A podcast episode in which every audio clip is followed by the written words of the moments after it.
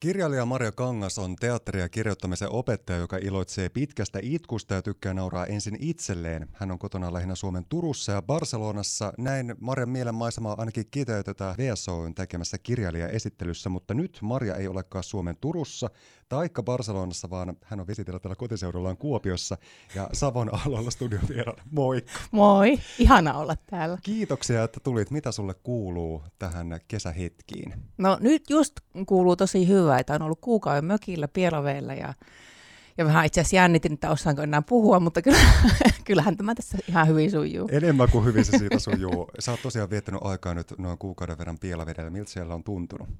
Um, rauhalliselta ja siis hauskalta. Mä oon ollut siellä äitin kanssa kahdestaan. Ja meillä lähtee siellä aina semmoiset omat mielikuvitusjutut ja hahmot ja, ja semmoinen niin kuin leikkiminen uh, liikkeelle. Ja sitten mä oon, um, en ole kirjoittanut, mutta oon lukenut aika paljon ja tehnyt muistiinpanoja. Tuntuu siltä, että nyt alkaa kuplia joku seuraava teos. Mutta on ollut myös ihan hyvä, että en ole vielä lähtenyt niin kirjoittamaan kauheasti, vaan, vaan um, enemmän niin kuin antanut sen maailman siellä muhia niin kuin fiilistely itsekseen, että siellä voisi olla tämmöinenkin ja sitten voisi olla tämmöinen. Ja tässä itse asiassa nämä edeltävät vuodet onkin ollut aika tiiviitä tuon kirjoittamisen mm. osalta, ja esikoiskirja ilmestyi tuossa vuonna 2020, ja nyt sitten toinen kirja puolestaan 2022. Toi esikoiskirja on varmastikin kyllä semmoinen tapaus, joka on jokaiselle kirjailijalle aika kuumottavakin hetki. Kyllä, si- siis kirjoitin sitä joku vajaa viisi vuotta, mutta 2019 osallistuin VSOn ja S-ryhmän järjestämään semmoiseen kilpailuun, missä etsittiin semmoista tarinavetosta ja ihmissuhdevetosta romaanikäsistä. Ja mulla oli ollut siinä se työn alle, ja sitten mä olin että hei, nyt ne etsii tätä mun teosta, että pitääpä osallistua. Ja sitten mä yllätyksekseni voitin sen kilpailun ja sain siitä sitten kustannussopimuksen ja sain myös niin kuin rahapalkinnon. Ja mähän menin sitä tietysti ihan sekaisin siitä uutisesta, että mä oon voittanut sen kilpailun ja mä olin niin kuin yhden viikon ihan silleen, että nyt mun elämä muuttuu ja nyt, nyt musta tulee kirjailija. No niin kuin on tullutkin, mutta tuota, en mä tiedä, onko mun elämä silleen muuttunut, mitä mä jotenkin siinä hybriksessä kuvittelin. Tosiaan tuolla vuonna 2020 ilmestyi sun esikoisteos Miestä näkyvissä. Siinä tarinan keskiössä on siis nelikymppinen omasta mielestään tasapainoisessa suhteessa elävä kaupunginteatterin näyttelijä Sirkku, jonka mies yllättäen sitten jättää kesken intiimi hetken ja siitäpä lähtee sitten tarina avautumaan. Miten toi kyseinen esikoisteoksen story lähti sulla syntymään? Miten mä tämän sille nätisti muotoilisin kostamisen halusta ehkä? Siitähän ne aina parhaimmat storit lähtee sitten käyntiin, että nyt minä kirjoitan kirjaa ja ehkä saatan sivaltaa vaikka Excelle siinä samalla sitten. Niin, siis se lähti mun omasta aviorista semmoisena niin terapeuttisena prosessina, että mä niin kuin kirjoitin mm, semmoisen oksennusversion, mutta sitten aika äkkiähän mä tajusin, että en mä tämmöistä niin voi, mä itsekin niin kun luin sitä, niin mä olin silleen, että tämä on ihan hirveetä ja niin kuka tämmöistä niin katkeraa jaksaa kuunnella. Uh, Mutta sitten se, niin jatkoin sitä kirjoittamista ja se oli vähän semmoista leikkiä, että no minäpä tässä vähän leikin kirjailijaa ja, ja niin kuin, mm, silloin asuin vielä Turussa ja istuin turkulaisissa kahviloissa ja minäpä tässä vähän kirjoittelen tämmöisiä jänniä kohtauksia ja sitten kävin myös Barcelonassa, olin pitkiä aikaa Barcelonassa ja siellä jatkoin tätä kirjailijaleikkiä. Sitten jossain kohtaa mä jäin opintovapaalle, mä olin silloin teatterin opettajana uh, turkulaisessa lukiossa ja jäin opintovapaalle, koska mä halusin opiskella nimenomaan proosan kirjoittamista. Ja sitten mä suoritin kirjoittamisen perus- ja aineopinnot Jyväskylän avoimessa yliopistossa. Ja sitten siellä, siellä mulla oli jo niinku tosi semmoinen niinku kova fokus, että mä keskityn tähän romaaniin. Että mä, totta kai siellä piti käydä kaikenlaisia kursseja, mutta niinku aina missä pystyin, niin mä otin joku kohtauksen ja laitoin sen sinne niinku tehtäväksi ja sitten sain palautetta. Ja sitten um, niiden opintojen aikana siinä kahdessa vuodessa niin se sitten tiivisti. Mulla oli materiaalia ihan hulluna. Mulla oli niin kuin, tämän kakkoskirjan materiaaliakin jo siinä, niin kuin siinä silloisessa versiossa, mutta sitten siellä aika fiksusti mun ohjaava opettaja Katri Alatalo sanoi, että sun pitää leikata ja niin kuin leikkaa parajuusti niin kuin esim. puolet. ja sitten mä leikkasin ja sitten mä työstin ja työstin ja sitten kun mä kuulin sitä kilpailusta, niin silloin sen kilpailun deadline oli vielä aika kauan aikaa, niin sitten mä otin sen niin kuin uudeksi fokukseksi, että nyt mun pitää sitä kilpailua varten sitten niin rajata. Ja silloin kun mä lähetin sen, sen kilpailun, mä ajattelin, että eihän tämä niinku voita, että tässä on niin paljon kaikkea niinku aukkoja ja epäselvää. Uh, mutta sitten mä ajattelin, että ei tämä ihan huonokaan ole. Tuon kirjan tapahtumat, esikoiskirjan tapahtumat sijoittuu hyvin vahvasti sulla Turkuun, ja Turku on sulle rakas paikka, mm. mutta sä oot kotoisin ja lähtöisin Kuopiosta. Kyllä. Minkälaisena sä katsot puolestaan Kuopiota nykyään? Ah, Kuopio on ihana kaupunki. Tämä on niin sopivan kokonen, tarpeeksi pieni, mutta silti täällä on kuitenkin aika semmoista niin taidepöhinääkin. Täällä esimerkiksi on antifestivaali, joka on ihan, niin kuin, ihan crazy, että se on niin kuin kansainvälisen kovan luokan niin semmoinen taideperformanssi hässäkkä täällä kun senhän pitäisi olla Helsingissä, mutta se on täällä. Ja sitten täällä on, niin teatteri on o, tosi vahva ollut aina. Jo silloin, kun mä opiskelin itse täällä lukiossa, niin niin jo silloin niin kuin muistan joitakin esityksiä, esimerkiksi vanhempieni romaani, kävin katsomassa useita kertaa, niin kuin ihan mielettömän ammattitaitoinen teatteri täällä. Uh, että on silleen niin kuin, ihan hirveän elinvoimainen kaupunki. Ja siis kyllä mä tässä, kun olen niin pandemian aikana varmaan itse kukin on miettinyt, että no minnekä sitä niin kuin sijoitus, niin Kuopio on niin kuin pallotellut sitä, mutta mulla ei tällä hetkellä ole täällä niin kuin oikein semmoisia niin kuin, samalla tavalla kavereita kuin vaikka jossain Turussa, ja sitten onkin niin kuin aika absurdi, että asun tällä hetkellä Helsingissä.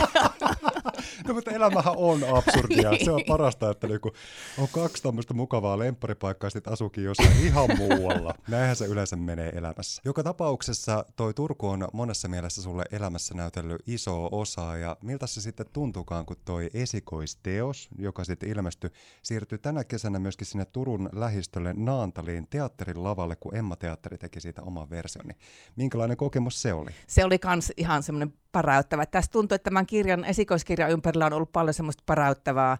Ehkä se kompensoi sitä, että kun se tuli korona-aikaan ulos, niin sitten on saanut tämmöisiä ihania isoja niin kuin juttuja. Siis, um,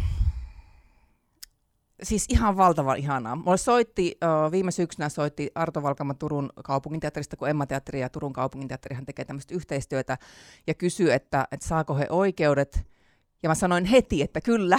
ja sitten mä kysyin, että no kuka tämän tekee, kuka tämän dramatisoi ja kuka tämän ohjaa. Ja sitten äh, se Arto sanoi, että Satu Rasila, joka on mun niin kun, tuttu sieltä taide, kun mä oon opettanut Turussa taideakatemiassa teatteria, niin me oon oltu Satun kanssa siellä samoissa töissä. Ja siis kun mä arvostan Satua ihan hulluna, se on musta niin Suomen ihan ykkösdramaturgi ja se on niin älykäs ja hauska uh, nainen, että niin kun mä kuulen, että Satu tekee, niin mä olen silleen, että no niin, nyt että sitten. nyt tulee hyvä, nyt tulee kyllä, hyvä. kyllä. Jos mennään sitten tuohon kyseiseen esitykseen, niin miten se kirjan maailma on siihen saatu sitten tuotua? Alkuasetelmat ainakin vaikutti tietenkin loistavan hyvältä, mutta kun sä oot nähnyt sen esityksen useamman otteeseen, niin ilmeisesti se naurattaa joka ikinen kerta. Niin, en mä tiedä, onko mä vähän semmoinen vähän jotenkin vähän hullu ihminen itse, kun omat jutut naurattaa sille, vaikka tiedän mitä on sieltä tulossa, niin on sille kohta tulee se. um, totta kai se on erilainen kuin tuo kirja, mutta senhän mä itse tiedän, mä oon teatterialalla ollut kanssa, niin mä tiedän, että ei niinku kirjaa sellaisena voi koskaan teatterilavalle siirtää, että siinä pitää tehdä jotain rajauksia. Musta niinku satun se rajaus, dramatisoinnin rajaus on ihan älyttömän onnistunut. että siinä lähdetään um, lähtöasetelma on se, että nelikymppinen kaupunginteatterin nainen uh, näyttelijä tulee niin kuin jätetyksi, ja uh, se aiheuttaa tietysti kriisin, ja niin kuin tuossa kirjassakin on, mutta vielä teatteriesityksessä on vielä voimakkaammin se identiteetin etsintä, että kun tarvii jotenkin koko maailma järjestää u- uudestaan, kun tulee joku iso kriisi, kuka mä oon, oisinko mä tämmönen, oisinko mä tämmönen, oisinko mä tämmönen vähän tämmönen uh, bitch, vai oisinko mä ihan tämmönen, niin tämmönen sen-tyyppi, niin uh, Satu on niin kuin lähtenyt si- siltä pohjalta rakentamaan sitä dramatisointia, ja se toimii. Uh, Tuossa kirjassahan on yksi semmoinen uh, kohtaus, mikä on teatterilavalle melko mahdoton. Et mä, silloin kun mä kirjoitin tota kirjaa, niin mä sille naureskelin, että no kirjoitetaanpas täm, tämmöinen, että jos joku lähtisi tekemään, niin katsotaan, miten onnistuisi semmoinen kohtaus, missä ollaan teatterin lavalla pleksikuution sisällä ja se, se siellä hedelmät räjähtelee ja opera soi ja koko pleksikuutio muuttuu semmoiseksi hedelmäsoseeksi. Fantastista. Mutta tätä kohtausta nyt siellä ei niin nähdä, että Satu on dramatisoinut, tai niin se periaate, jolla sitä kamaa on valittu ja millä, kohta, millä periaatteella kohtauksia on järjestetty, niin se on, sit niin kuin, se, on se identiteetin etsintä siellä. Um, niin, Eli kaikkinensa se on ollut hieno kokemus nähdä ja tunnelmoida ja sitä siis vielä pääsee muun muassa siellä Emma-teatterissa tämän kesän nimissä katsomaan. Joo, se menee ensi viikon lauantaina 13. päivä on, on viimeinen esitys. Ja, ja niin kuin ehkä vielä mulle on niin kuin jäänyt, tai sille on tosi, on ollut ihana huomata, että miten valoisa esitys se on ja miten hauska se on, vaikka niin kuin ero on hirveä kriisi tietysti, mutta siinä on niin kuin ihan valtavan, varsinkin niin kuin pääosan esittäjä Linda Wiklund, niin tekee semmoisen niin voimakkaan, itsenäisen, mokailevan naisen roolin, ja jotenkin siinä on paljon semmoista valoa, ihan niin kuin pelkästään se Lindan roolisuorituksessa. Ja sitten niin kuin myös muu tiimi, siinä on uh, Pia Piltz, joka on, on tuolta Tampereen teatterilta ollut enemmän uh, näyttelemässä, ja sitten Maarit Poussa, joka on ehkä tuttu tuolta salkkareista. Ja sitten ainoan, uh, tai ainoat miesroolit, tai noin naisetkin näyttelee miehiä, mutta että sitten ainoana miehenä niin kuin tässä työryhmässä on Miska Kaukonen. Ja nämä neljä tyyppiä vetää siellä semmoinen about 30 roolia. Samanoltojen studiovieraana on tällä kertaa Kuopiosta lähtöisin oleva kirjailija Maria Kangas. Maria, sun kanssa äsken keskusteltiinkin tarkemmin siitä, että minkälainen prosessi toi ensimmäisen kirjan kirjoittaminen on, mutta sitten sä lähdit kuitenkin tekemään aika hyvinkin pian jo toistakin kirjaa, joka ilmestyi nyt sitten tuossa kesäkuussa, eli parisen kuukautta sitten. Miehiä ja mielen rauhaa on se nimeltään. Joo. Minkälainen mielen rauha vallitsi tuota toista kirjaa tehtäessä? mahtava kysymys. Välillä oli kyllä mielenrauha aika hakusessa.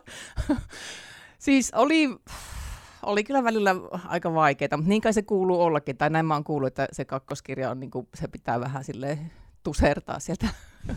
Nimenomaan tusertaminen on ehkä loistavin ja kuvaavin termi, mitä voi tuommoisessa tilanteessa olla, jos joku juttu vähän siellä kuule kuumottelee vähän liikaa. No hienosti tusersit, teit toisen kirjan Miehiä ja mielenrauhaa, joka tosiaan ilmestyi tuossa kesäkuussa. Se on aika kiihkeä, hieno romaani nelikymppisestä naisesta, joka lähtee siis Barcelonaan antaakseen elämän viimein suudella kaikkialle. Mm. Miten tämä kyseinen teos nyt sitten oikein lähti syntymään? Miten tämä story tässä rakentui? Mm, no mulla oli tosiaan tämä materiaalia niin siitä esikoisesta jäänyt vähän yli. Ja tota, olin siis kirjoittanut niin jotakin omasta elämästäni, mutta tämähän ei sinänsä ole semmoista niin autofiktio, uh, vaan sitten on, aika on taas tehnyt tehtävänsä ja mä oon sitä pyöritellyt ja kärjistänyt ja, ja näin. Ja sitten mä sen esikoisen jälkeen mietin, että, että niin kuin, että no, et mistä mä niin kuin haluan kirjoittaa. Ja se oli silloin sitä korona-aikaa, ja sehän herätti aika isojakin kysymyksiä, että kun niin kuin maailma näyttää tuhoutuvan, kun siinähän oli semmoisiakin hetkiä siinä korona-alkumetreillä, että nyt, nyt, nyt tämä homma kosahtaa. Niin se oli itselle aika iso semmoinen niin kuin eettinen pohdinta, että miksi mä kirjoitan sitten tämmöistä... Um, tai no en mä itse ajattele, että mä ajattelen, niin kuin, että mä kirjoittaisin pelkästään kevyyttä, mutta tämä kirjahan niin kuin vaikka näyttää, tämä on tämmöinen, tämä kakkoskirja on tämmöinen oranssi ja tässä on sydämiä kannessa ja niin kuin näähän on hauskaa, niin että miksi mä kirjoittaisin niin tämmöistä hauskaa, että, että onko järkeä kirjoittaa tämmöistä. Mutta aika pian mä sitten tajusin, että jos se, jos se ensimmäinen kirja, kun siinä kuitenkin mietitään sitä identiteetin, niin kuin, kuka mä oon, niin sehän on oikeasti ihan älyttömän iso kysymys. Ja nyt sitten pyörittelin tätä kysymystä ja sitten ajattelin, tai se on niin iso kysymys, että sitä pitää kirjoittaa, vaikka se sitten niin kuin, tulee ulos tämmöisenä niin kuin, hauskana ja ehkä jollain niin kuin, tavalla kepeänäkin, mutta siellä alla on niin kuin, iso ja kipeä kysymys, ja, ja tämä kysymys on minusta ihan silleen kytköksissä isoihin niin kuin, maailman luokan asioihin, että um, tässä kirjassahan mietitään esimerkiksi sellaisia asioita niin kuin egoa ja mitä on vapaus ja, ja um, niin kuin miten, miten olla onnellinen. Ja um, jos sitten mietitään, että mistä niin tämmöiset isot maailmanluokan ongelmat, tai vaikka jotkut ihan pienetkin henkilökohtaisen elämän ihmissuhdeongelmat, mistä ne johtuu, niin nehän johtuu yleensä siitä, että että mä haluan olla oikeassa. Ja jossain tuolla isoissa pöydissä, kun ne päättää vaikka jostain ilmastonmuutokseen liittyvistä asioista tai jostain niin kuin näistä sodista, niin siellä on niin kuin ihmisiä, joilla on egot, ja ne on se, että eikö tämä mun story, eikö tämä mun story. Ja uh, sitten mä jotenkin ajattelin, että korona niin kuin, pakottaisi meidät kaikki ajattelemaan, että me ollaan yhdessä tässä. Me ei voi ajatella noin. Uh, tai jos me ajatellaan noin, niin siitä tulee niin kuin isoja ongelmia, ja niin kuin tuleekin, niin tähän tulee myös omassa niin kuin jossain vaikka ihan ihmissuhteessa, jos mä oon että tämä minun totuus on totta, ja minä en suostu kuuntelemaan edes sinua, niin sittenhän me ollaan jo niin kuin hyvin pahasti eksyksissä. Niin sitten jotenkin tämä niin kuin, um, tämmöistä mielenrauha-asiaa mä siellä niin kuin mietin, kun kirjoittelin, että, että niin kuin ihan isoja asioita, vaikka sitten uh, jollakin tavalla tämä varmaan on myös hauska. Se komedia on siellä ytimessä ja mm. tragedia on pinnalla. Että, että oikeastihan elämä on, okei, okay, niin on kaikenlaista kriisiä ja näin. Ja sitten jos me otetaan itsemme kauhean tosissaan, niin totta kai se on niin kuin ihan kamalaa, mutta sitten jos pystyy niin kuin aset, niin kuin ottamaan askeleen taaksepäin, niin kuin tässä, tässä kirjassa tämä päähenkilö, no se ei ekaksi halua ottaa niin kuin semmoista askelta taaksepäin, mutta sitten se menee tässä sehän siis lähtee Barcelonaan, että se niin kuin haluaa rakastua, mutta sitten se siellä äh, rakastuukin ja ihan täysin kadottaa itsensä ja, ja niin kuin hukkaa itsensä semmoiseen ihanaan äkkirakastumiseen. Ja sitten ähm, mutkien kautta löytää itse asiassa semmoiselle retriitille, missä on pakko pysähtyä ja on pakko katsoa, niin kuin, musta tämä kuka minä olen on niin kuin tärkein kysymys, mikä meidän pitää jotenkin miettiä.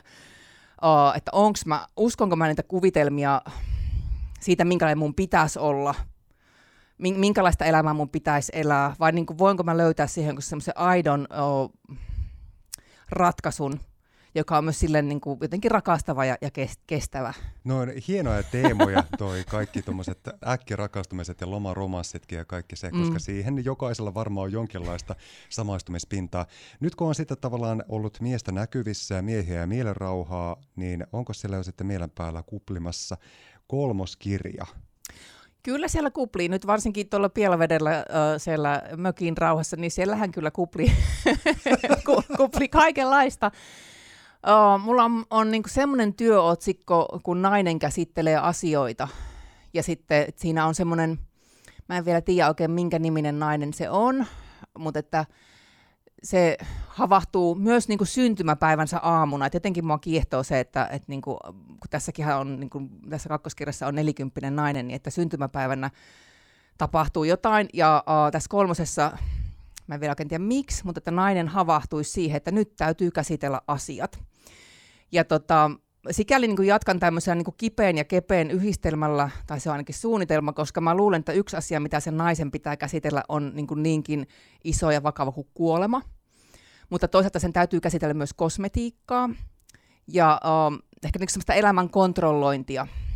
Tavallaan se jatkaa niin kuin sekä ton ykkösen että kakkosen uh, siinä virrassa, kuinka olla onnellinen – mitä olet oppinut tuosta kyseisestä kysymyksestä, kuinka olla onnellinen? Minkälaisia aha-elämyksiä sulle Mare Kangas itselle on tullut tuosta aiheesta? No ehkä tärkein, mitä mä oon jotenkin oivaltanut, on se, että jos mä en usko aina kaikkia omia ajatuksia, niin mä oon onnellisempi. Että ne ajatuksethan luo meille aika paljon sitä semmoista painetta, että, että mun pitäisi olla tämmöinen tai mun pitäisi olla semmoinen tai, tai mun pitäisi tehdä näin.